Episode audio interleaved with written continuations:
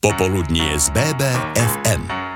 Eteru BBFM rádia sa vám aj dnes prihovára Veronika Samborská. Veľmi ma teší, že si na mňa našla čas moja spolužiačka, výborná divadelná, dubbingová a televízna herečka Zuzana Kizeková. Rodáčka z Banskej Bystrice sa do rodného mesta vracia väčšinou na Vianočné sviatky, čo som hneď využila. Vytiahla som ju do ulic a trošku vyspovedala. Opýtala som sa, kde v Banskej Bystrici vyrastala a na ktoré miesta rada chodí, keď sem počase zavíta. Takže ja som sa narodila v Banskej Bystrici, som rodáčka z Banskej Bystrice a žijem už 12 rokov v Bratislave.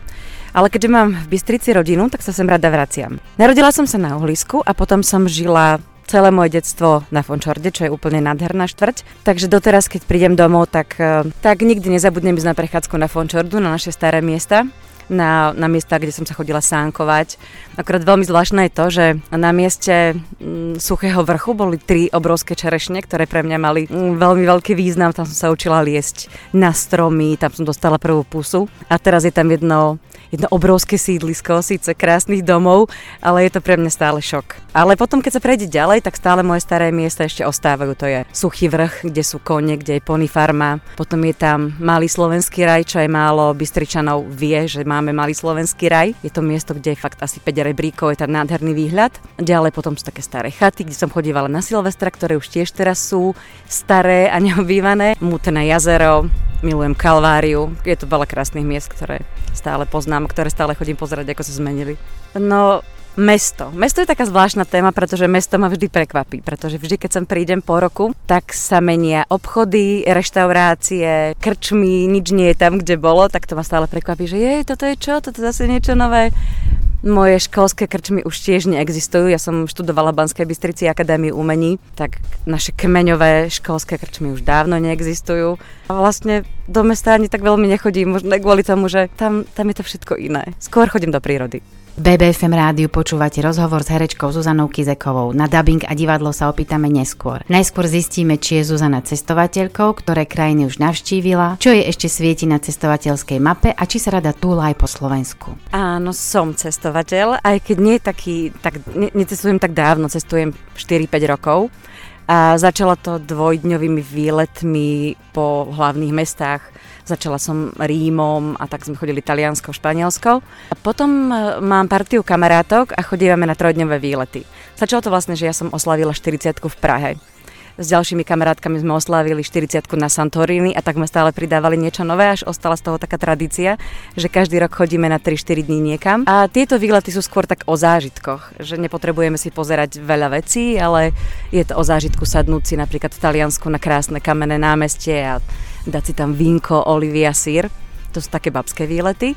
A potom mám druhú skupinu, s ktorou naozaj si nájdeme svojich top 10 v meste a od rána do večera je to jedna pamiatka, druhá pamiatka, tretia, až padneme polomrtvý večer do postele. Vlastne pobehala som takmer celú tú základnú Európu, čo sa týka Malorky, Španielska, Talianska a v Lani som bola prvýkrát na mimoeurópskej dovolenke, kde som si naozaj prekročila svoju osobnú zónu, lebo bol to môj stred s inou kultúrou, s inými rasami, s iným, s iným životom, s iným myslením. Bola som na, na Jamajke, boli sme tam 21 dní a bolo to skvelé, bol to okruh s domácou sprievodkyňou, čiže naozaj sme zažili tú autentickú Jamajku a to bolo naozaj skvelé, ale teda aj som si párkrát poplakala. No keďže teraz sa vlastne 2,5 roka necestovalo, takže moja cestovateľská mapa sa veľmi rozšírila a všetky moje sny sa teraz veľmi skumulovali. Takže mám kopec miest, ktoré chcem vidieť. Hlavne jeden sa mi už dúfam splní v júni. To plánujem skú Kapadokiu. To je jedno nádherné miesto, ktoré naozaj vyzerá ako surrealistická krajina, pieskové, pieskové, také tufové skaly sú tam, nad tým všetkým je denne vo vzduchu milión lietajúcich teplozdušných balónov.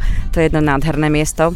Chodí sa tam popri tých horách na koni, čo ešte musím doštudovať. Mám na to ešte pár mesiacov, čo neviem, ako zvládnem, ale snáď to pôjde a kone budú milosrdné. A teraz som ešte objavila ostrov, ktorý sa volá Sokotra je pri. A tento ostrov Sokotra ma zaujal fakt tým, že je tam úplne jedinečný ekosystém. Uh, sú tam stromy, za ktorými máš fakt pocit, že za chvíľku vybehne dinosaurus, lebo sú, sú to stromy dračej krvi. Sú to stromy, ktoré vlastne majú holý kmeň a hore sú veľmi rozkošatené, vyzerajú veľmi zvláštne, také gulaté. Sú tam nádherné koralové útesy a je to vlastne krajina, kde je ešte veľmi málo hotelov. Je tam jeden nejaký malý hotelík a veľmi tam túžim ísť. Tak to vyzerá výborne. A ešte máme sen, máme kamarátku, ktorá je herečka a speváčka, ktorá má, má predkov na Kube tak tam si chceme urobiť babský výlet. Takže s mojou kamarátkou Fanny to veľmi plánujeme.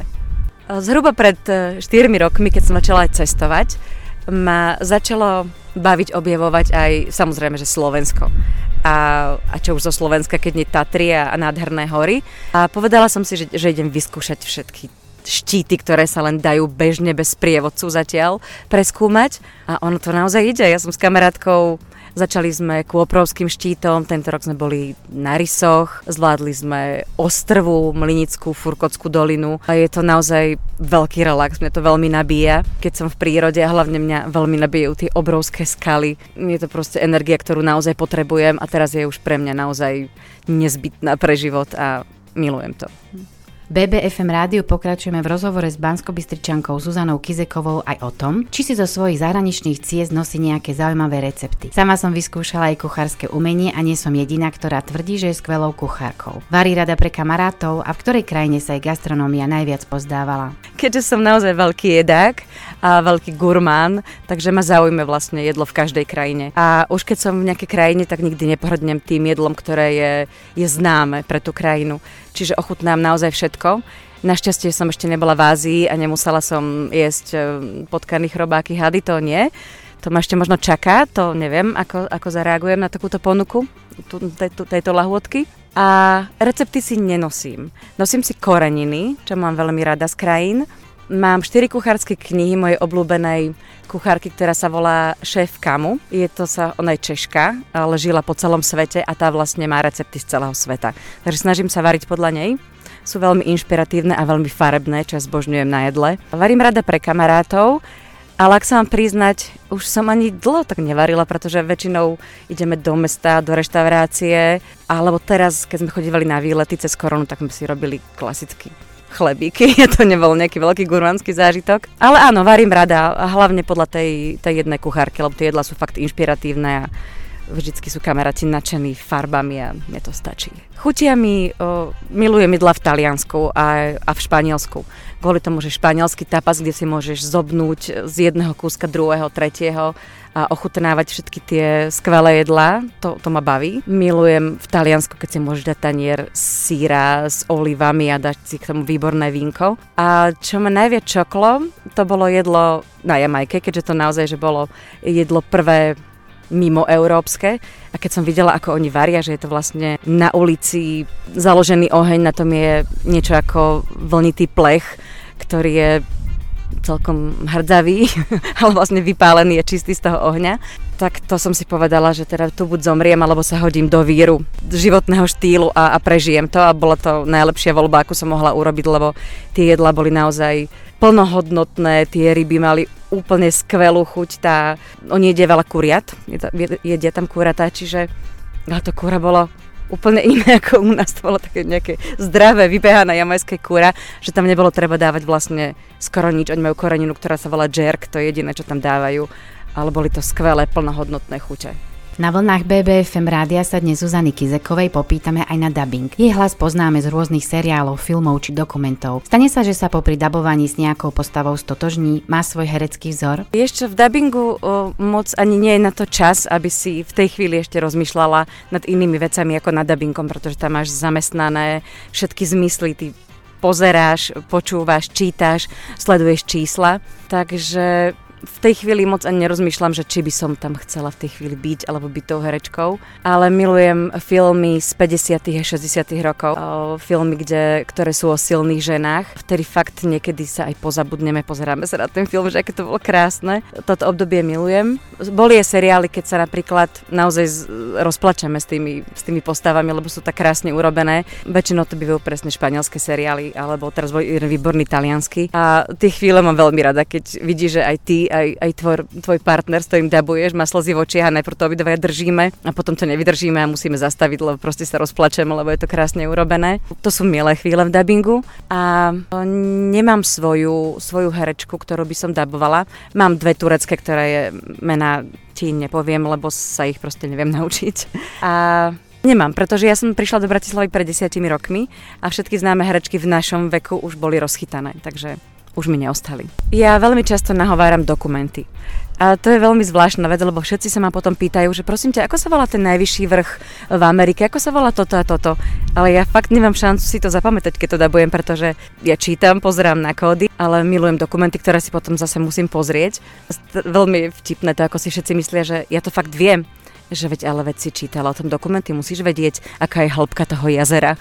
Ale naozaj si to nepamätám, ale niektoré dokumenty, bol, bol jeden nádherný dokument o európskych cirkusoch. Naozaj som si potom vyhľadala a pozrela som si ho a bolo to ako keby som ho ani nečítala. Ja boli to úplne pre mňa nové veci, ktoré som si vlastne porozprávala sama. A niekedy si aj čítam potom knihy, že si hľadám veci, že vyslovene ma to osloví, osloví tá téma a potom tam možno aj vycestujem.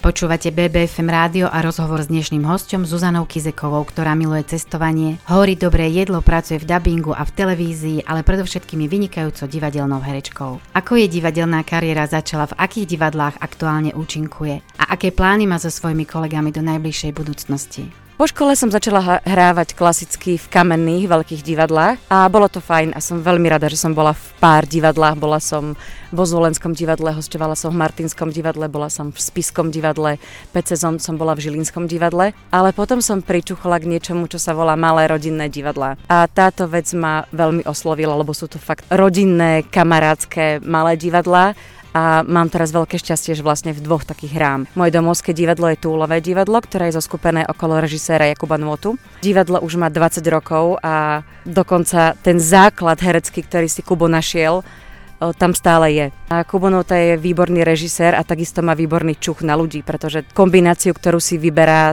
tak je vždy dokonalá a naozaj si rozumieme ľudský, vonieme si herecky, vieme spolu hrať, sme priatelia, slávime spolu Vianoce ešte pred Vianocami, chodíme spolu na dovolenky a je to fakt úplne dokonalá partia, ktorú si môžeš predstaviť na divadlo. Je to potom geniálna tvorba. A druhé divadlo takého malého rodinného typu je okolo Karola Vosadka, divadlo La Komika, ktoré je tiež slobodné a plné fantázie a som veľmi rada, že som v týchto dvoch malých divadlách. Naše Túlavé divadlo je, je veľmi zvláštne tým, že vlastne my sme, my sme pouličné divadlo. Čiže keď klasické kamenné divadlá majú dovolenky a prázdniny, tak nám začína hlavná sezóna. Čiže vlastne nás sa korona samozrejme dotkla a veľmi, ale v lete, keď býva také menšie uvoľnenie, tak my máme akorát v júli a auguste jeden nádherný festival, ktorý je na nádvorí Starej radnice v Bratislave, na nádvorí Múzea Starej radnice. Volá sa Bratislavské divadelné noci a tohto roku už bol tretí ročník. Je to vlastne festival nás, Túlavého divadla, kde každý rok odpremierujeme svoju novú vec a 5 dní v júli a v auguste hráme polovičku nášho repertoára a je to, je to úžasné. Hráme vonku pod holým nebom, sú tam nádherné kulisy tej starej radnice a je to veľmi príjemné miesto na hranie. Plány hlavne v koronových rokoch by sa asi nemali prezrádzať, lebo nevieme, ako to dopadne, ale áno, dokonca tento rok máme v pláne urobiť 4 nové hry s túlovým divadlom, takže si držíme palce a nech už sme zdraví, šťastní a hrávame. Všetci veríme, že divadla už čoskoro budú môcť prinášať ľuďom zážitky plné emócií. Tešíme sa na nové hry, plné hľadiska, fantastické herecké výkony a neutichajúci potlesk. A ak sa vám podarí zhliadnúť predstavenie so Zuzanou Kizekovou, určite mi potom dáte za pravdu, že to stálo za to. Ja sa už neviem dočkať. Pre dnešok sa s vami lúči Veronika Samborská, ale vy aj naďalej zostanete verní BBFM rádiu. BBFM, naše Bystrické rádio.